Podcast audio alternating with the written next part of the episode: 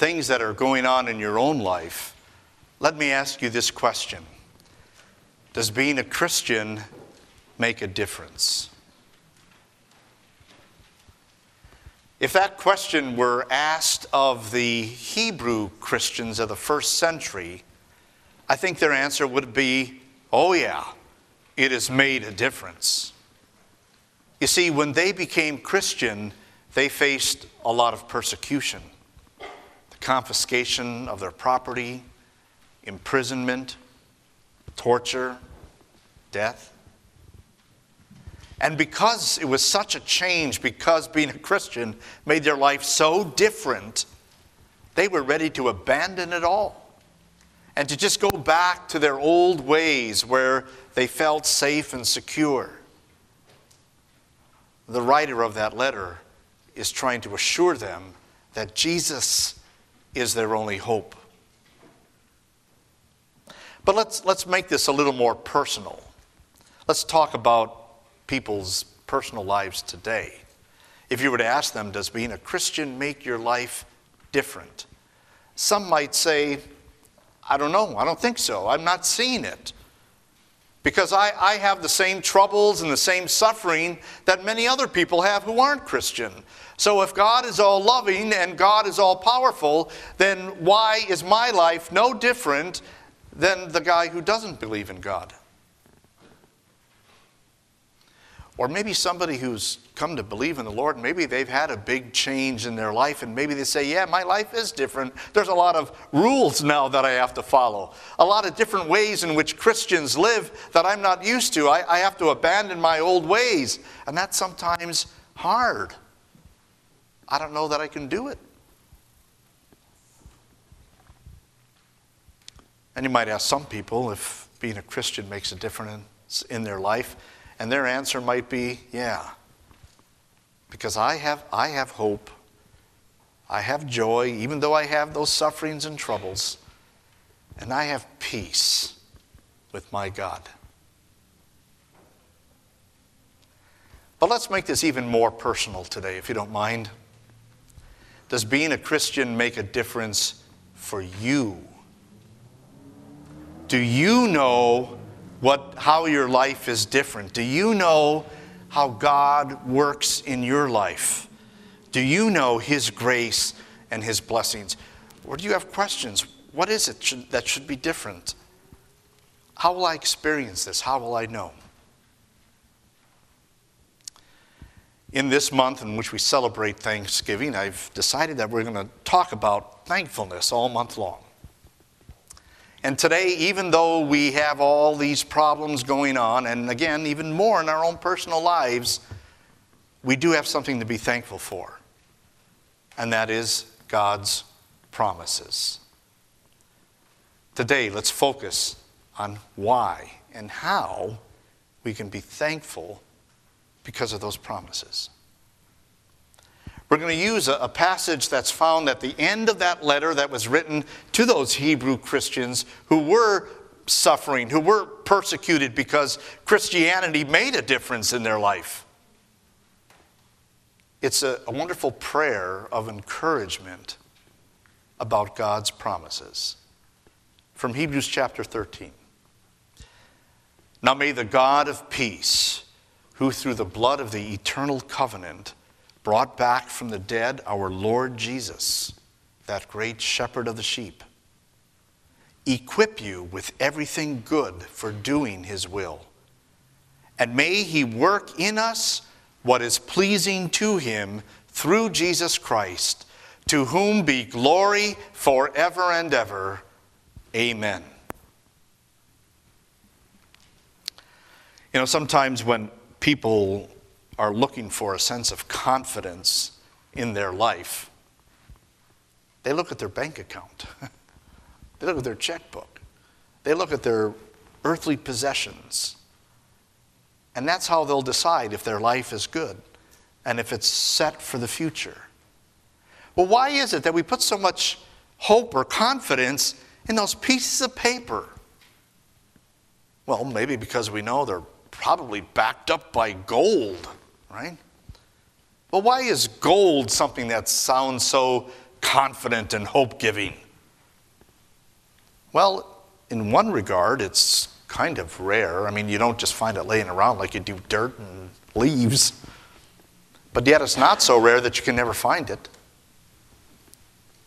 It's not something that easily goes away either. I mean, you don't, uh, you can't dissolve it in water.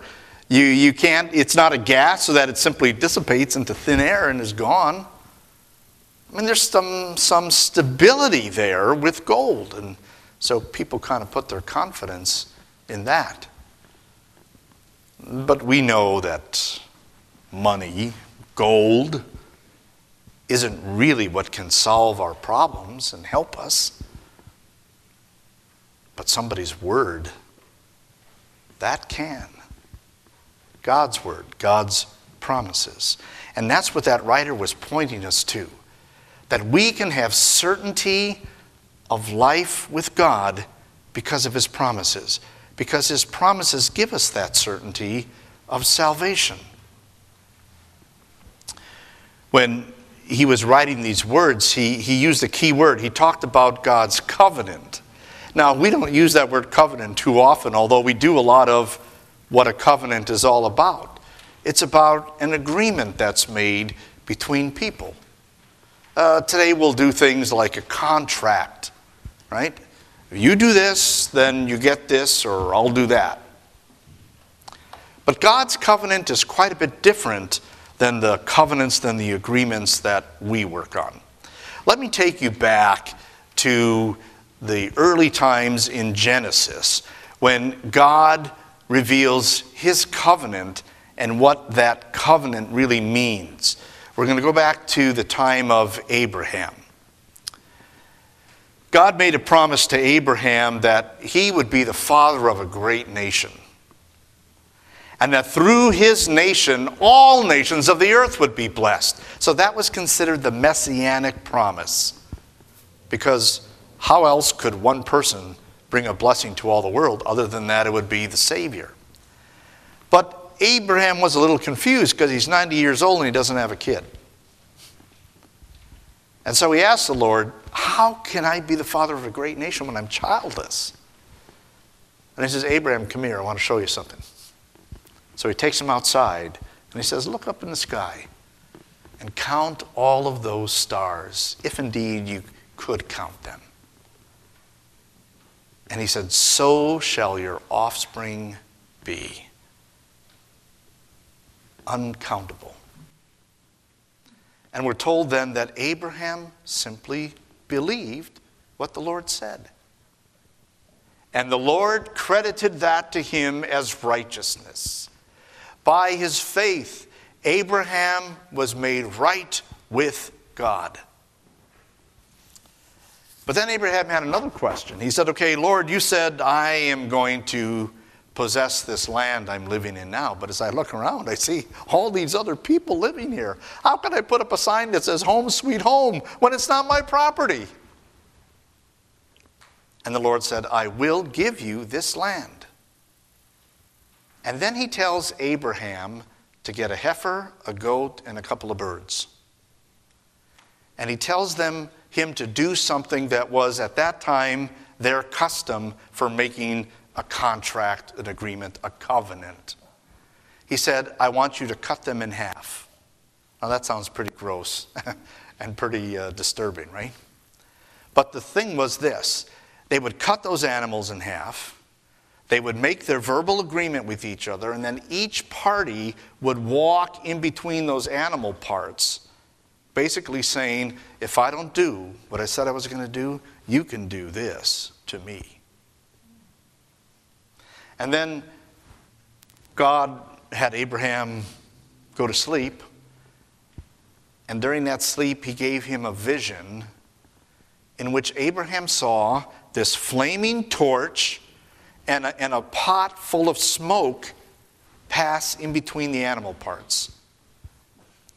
And then God woke Abraham up and he said, I'm going to keep my covenant with you. Now, what God was doing there was simply giving Abraham a guarantee. God's covenant is different than our covenants. Uh, you can be as honest and sincere as you want about making a promise to do something, but sometimes things happen and we aren't able to keep the promise. Or sometimes we change our mind and don't want to do it anymore. We know what guarantees are. We buy something, right? And it comes with a guarantee. Oh, this will be good for so many years, right? A lot of guarantees we get are limited. Well, it's limited to this part of the car, or it's limited to this many miles. It's not a wide open, covering everything type of guarantee. And in fact, when a guarantee is given, it's kind of saying, you know, something might go wrong, but we'll cover it if it does. They're admitting something could go wrong. And we as consumers know, well, this may not work. It's maybe too good to be true. But that's not true with God's covenant. He called it his everlasting, his eternal covenant. In other words, there's no time limitation. There's no restrictions on it. There's no qualifications or conditions to it. It's wide open because it's backed up by God. Now, how do you and I know that? Listen to what the Apostle Paul says how God guarantees his promise to us. He said, And you also were included in Christ when you heard the message of truth, the gospel of your salvation. When you believed, you were marked in him with a seal, the promised Holy Spirit, who is a deposit, guaranteeing our inheritance until the redemption of those who are God's possession to the praise of his glory. God gave you himself God gave you His Spirit to give you faith, trust in His promises. In other words, God's covenant is all enacted by grace. Whoops, there we go. By grace. Grace is simply saying it's all done by God. There's no condition on our part. And that was emphasized in that vision that Abraham had. When he cut those animal parts and laid them aside and then fell asleep, only that blazing torch and that smoking pot went between those animal parts. That smoke and that fire were always in the Old Testament a symbol of God. God is the only one who walked between there because God was the only one who could and who did perform the covenant. Abraham never walked through those animal parts. We call that a, a unilateral, a one sided covenant, where it's just one person making the agreement. Uh, it'd be like me saying to you, you know, a normal relationship would be, well, if you would go cut my lawn, I'll give you $10. See, nobody takes me up on it. But according to the way God works, it'd be like this I will cut my lawn and I'll give each of you $10. I know what's going to happen after church. You're all going to be standing out there. That's what God's covenant was. He's going to do it all and He's going to give us the result. That's grace. And that's how God's covenant works with us. So let me ask you this question Is your life different because you're a Christian? Does Christianity make a difference in your life? You know, our human nature says you got to do if you want something. If you want something, you got to earn it. If you want something, you got to work for it. You want a, a, better career, you want a different job, you want a raise, you want this thing from the store, you got to work, you got to buy it, you got to do it. That's human nature. And in fact, all other religions teach if you want something from whatever God it is, if you want eternal life, then you've got to do, do, do. But the message of the Bible is it's all done. All done by God. And that's the certainty that you and I have of all the promises of God. They're all backed up because He is going to do them. And that's what that writer was saying when he said, Now may the God of peace, who through the blood of the eternal covenant brought back from the dead our Lord Jesus, that great shepherd of the sheep. He's pointing us to the reason why we can have absolute certainty in the promises of God. It's because of Jesus. It's because of that great shepherd of the sheep, the one who came here to take care of us by living for us perfectly to give us the righteousness we need. He's the one who gave up his life, protecting us from the devil and from death. He's the one who rose again from the dead to give us that same assurance of a resurrection. It's because of Jesus that all of the promises of God are yes. He's our certainty. But God wants you to have certainty now. And so, along with that promise, He also gives us His gifts. He said, May the God of peace, God gives us peace. He is the source and the distributor of peace. So, if you want some peace, you want some certainty in your life, don't be looking inside. Don't be looking around you. Just look to God. It's like this if there was a terrible storm outside right now, a lot of you know, wind blowing and, and rain coming down, for which we'd be thankful, but a terrible storm, we'd be safe in here because we're out of the storm, even though it's all howling around us. And the same is true in life. Even though there's a lot of terrible things going on all around us, we find our shelter and our peace in God and His promises. And the assurance of that is that purification. He said, Who by the blood of the covenant. He reminds us that it's the blood of Jesus that purifies us, that makes us right, that makes us safe with God. You know, every day we just keep piling up our sins, don't we? Every day, the same ones over and over, sin after sin. It's a big pile. But every day, God removes it. He purifies us with the blood of Jesus. And with that, we also have the provision that we need. Every need is taken care of because of that shepherd who guides us, who leads us, who provides for us, who protects us. So, the doubts we might have, the, the fears, the questions, the feeling that my life is going nowhere, it's empty, I have no purpose, all of that is taken away when you look at Jesus and you know what He's done for you and what He promises to do for you. So, does being a Christian make a difference in your life? Yes, because of Christ. Because of Jesus, we're forgiven every day. Because of Jesus, we are blessed every day. On the news the other day, when they were interviewing some of the people who were um, witnesses to that terrible shooting in that nightclub in Southern California, they were talking to one young man, and he said, Well, I've learned this one thing that life is short. And therefore, I need to live it full right now to get all the enjoyment I can because I never know when it's going to end. And I thought, young man, you didn't learn the lesson. Life is short, and you don't know when it's going to end.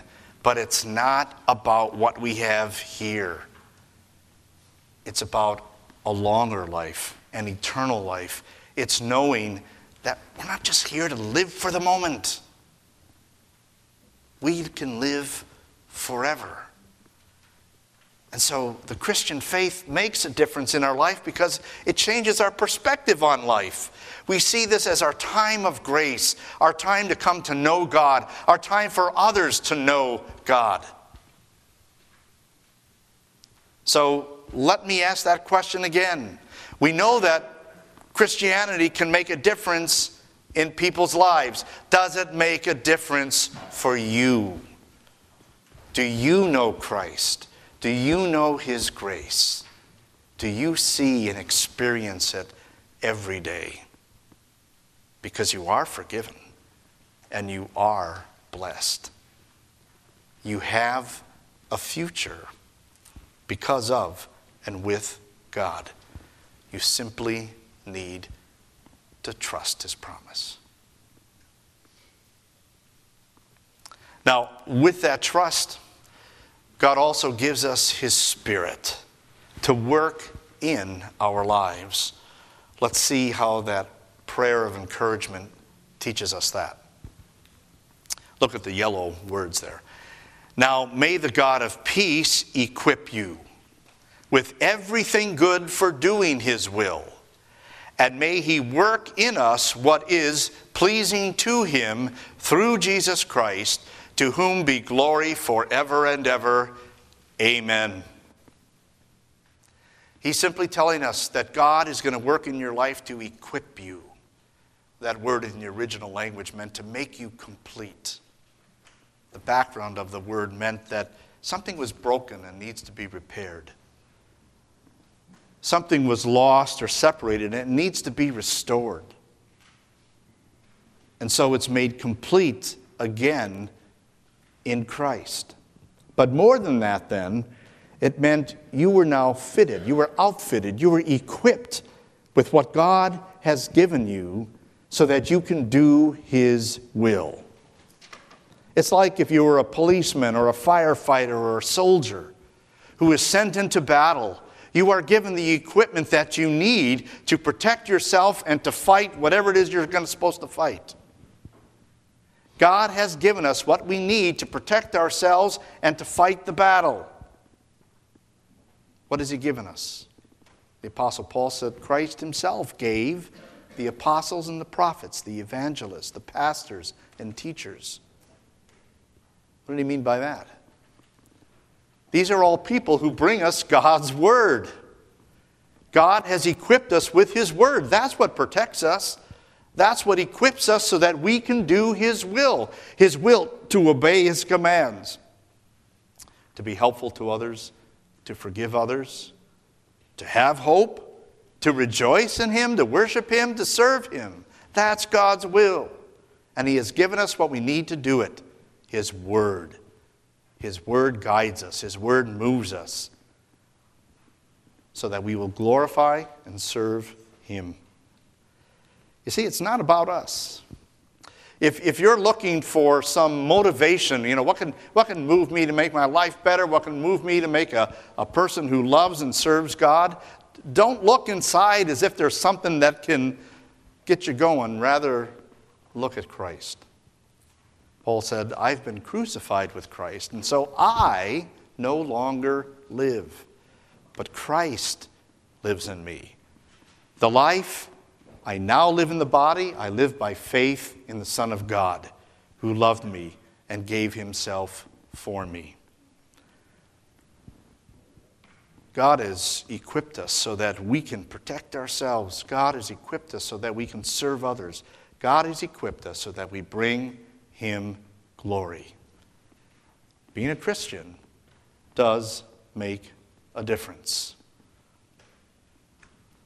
And the reason it makes a difference is because Christ makes the difference.